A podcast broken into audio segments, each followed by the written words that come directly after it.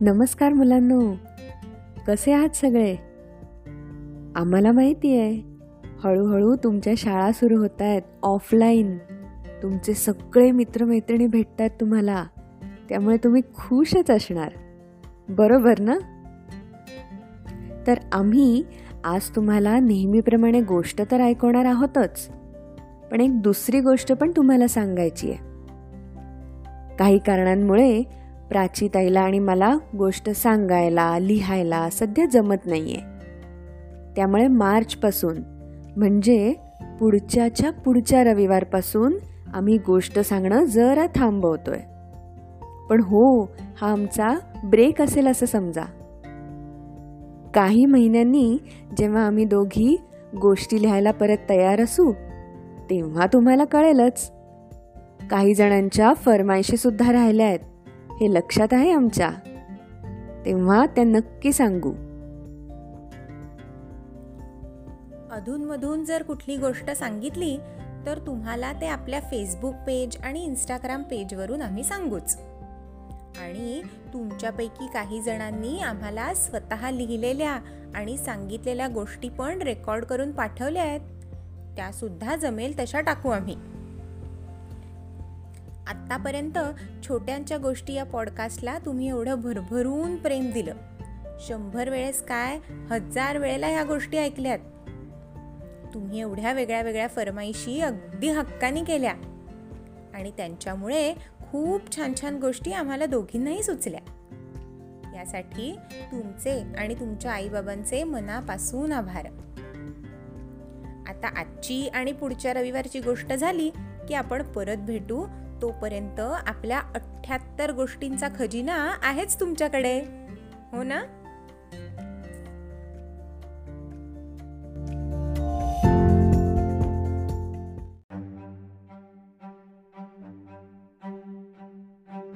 नमस्कार मुलांनो. मागच्या वेळी मला अचानक काम आल्यामुळे मी गोष्ट नाही सांगू शकले. पण आज मी तुम्हाला आपली मैत्रीण इरा हिची फरमाईश असलेली गोष्ट सांगणार आहे बरं का? इराला हवी आहे ॲडव्हेंचर आणि ट्रॅव्हल स्टोरी. तर आजची जी गोष्ट आहे ना ती एका वेगळ्याच ट्रॅव्हलची आणि ॲडव्हेंचरची आहे बरं का? गोष्टीचं नाव आहे ऐतिहासिक उडी. ऐतिहासिक उडी. कुणी बरं मारली ही उडी? कधी मारली? का मारली? माहितीये का तुम्हाला? ऐका हां. अठ्ठावीस मे अठराशे त्र्याऐंशी साली नाशिकमधल्या भगूर या गावी एका विलक्षण मुलाचा जन्म झाला. आणि तो म्हणजे विनायक दामोदर सावरकर. तेव्हा आपला भारत देश पारतंत्र्यात होता. म्हणजेच इंग्रजांचं आपल्या भारत देशावर राज्य होतं. विनायक तर फार लहान असल्यापासूनच देशभक्त होता. फक्त पंधरा वर्षांचा असताना त्यांनी आपला भारत देश इंग्रजांच्या ताब्यातून सोडवण्याची म्हणजेच भारताला स्वातंत्र्य मिळवून देण्याची देवीसमोर शपथ सुद्धा घेतली. शिवाजी महाराजांनी घेतली होती ना? तशीच. आणि त्यासाठीच अभिनव भारत या क्रांतिकारी संघटनेची स्थापना केली. पुढे मोठं झाल्यावर वकील होण्यासाठी म्हणजेच अजून शिकण्यासाठी सावरकर इंग्लंडला गेले. पण तिथेही भारताला स्वातंत्र्य मिळवून देण्यासाठी त्यांचे प्रयत्न चालूच होते. त्यांनी खूप अभ्यास केला. अजून कुणी कुणी असे प्रयत्न केले आहेत? यांच्याविषयी पुस्तकं वाचली. आणि मग त्यांनी स्वतः अठराशे सत्तावन्नचे स्वातंत्र्य युद्ध नावाचं पुस्तकही लिहिलं.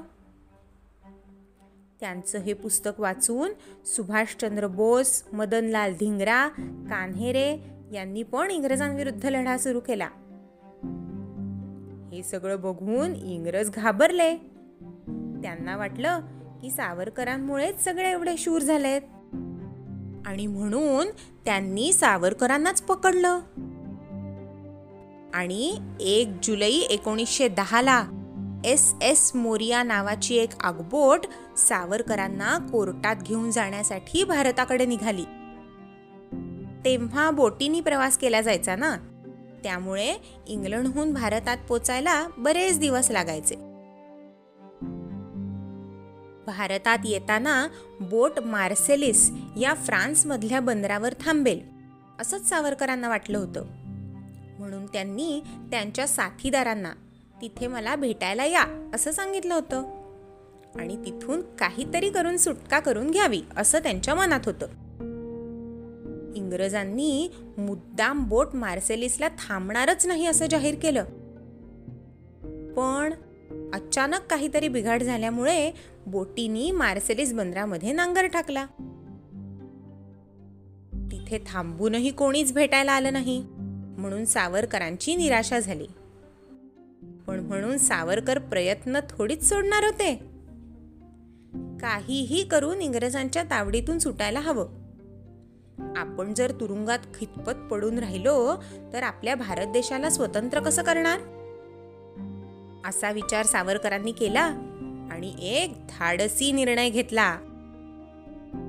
आगबोटीतल्या शौचालयात म्हणजेच संडासात एक खिडकी होती. पोर्ट होल म्हणतात त्याला. त्याला काच होती. सावरकरांनी गुपचूप आपल्या जाणल्यानी त्या खिडकीचं माप घेतलं. आणि आपण त्या खिडकीतून बाहेर उडी मारू शकू का? याचा अंदाज घेतला. सगळी खात्री करून झाल्यावर शनिवारी आठ जुलै एकोणीसशे दहाला त्यांनी ठरवल्याप्रमाणे इन्स्पेक्टर पारकरला सांगितलं की त्यांना शौचालयात जायचं आहे. पारकरनी परवानगी दिली. पण पहारेकऱ्यांना त्यांच्यावर लक्ष द्यायला दाराबाहेर उभं केलं. सावरकर पटकन आत गेले. त्यांनी कडी लावून घेतली. त्यांना माहिती होतं की सगळं पटपट करायला हवं. म्हणून अजिबात वेळ वाया न घालवता सावरकरांनी त्या पोर्टहोलची काच आपल्या हाताने फोडली.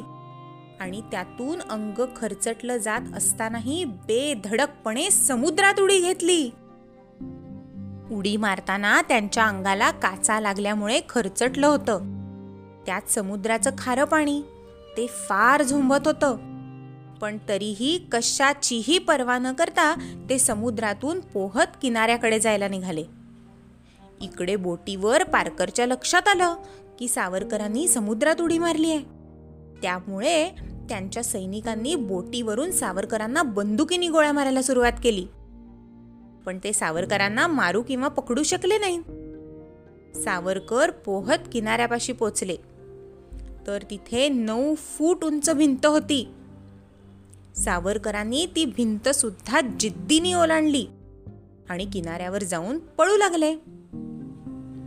इंग्रज पोलीसही त्यांच्या मागे पळायला लागले. तेवढ्यात सावरकरांना फ्रेंच पोलीस दिसले. त्यांनी त्या पोलिसांना पोलीस चौकीवर घेऊन जाण्यासाठी सांगितलं. कारण त्यांना माहिती होतं की फ्रान्समध्ये इंग्लंडचे पोलीस म्हणजेच इंग्रज आपल्याला पकडू शकणार नाहीत कारण तशी परवानगीच नसते.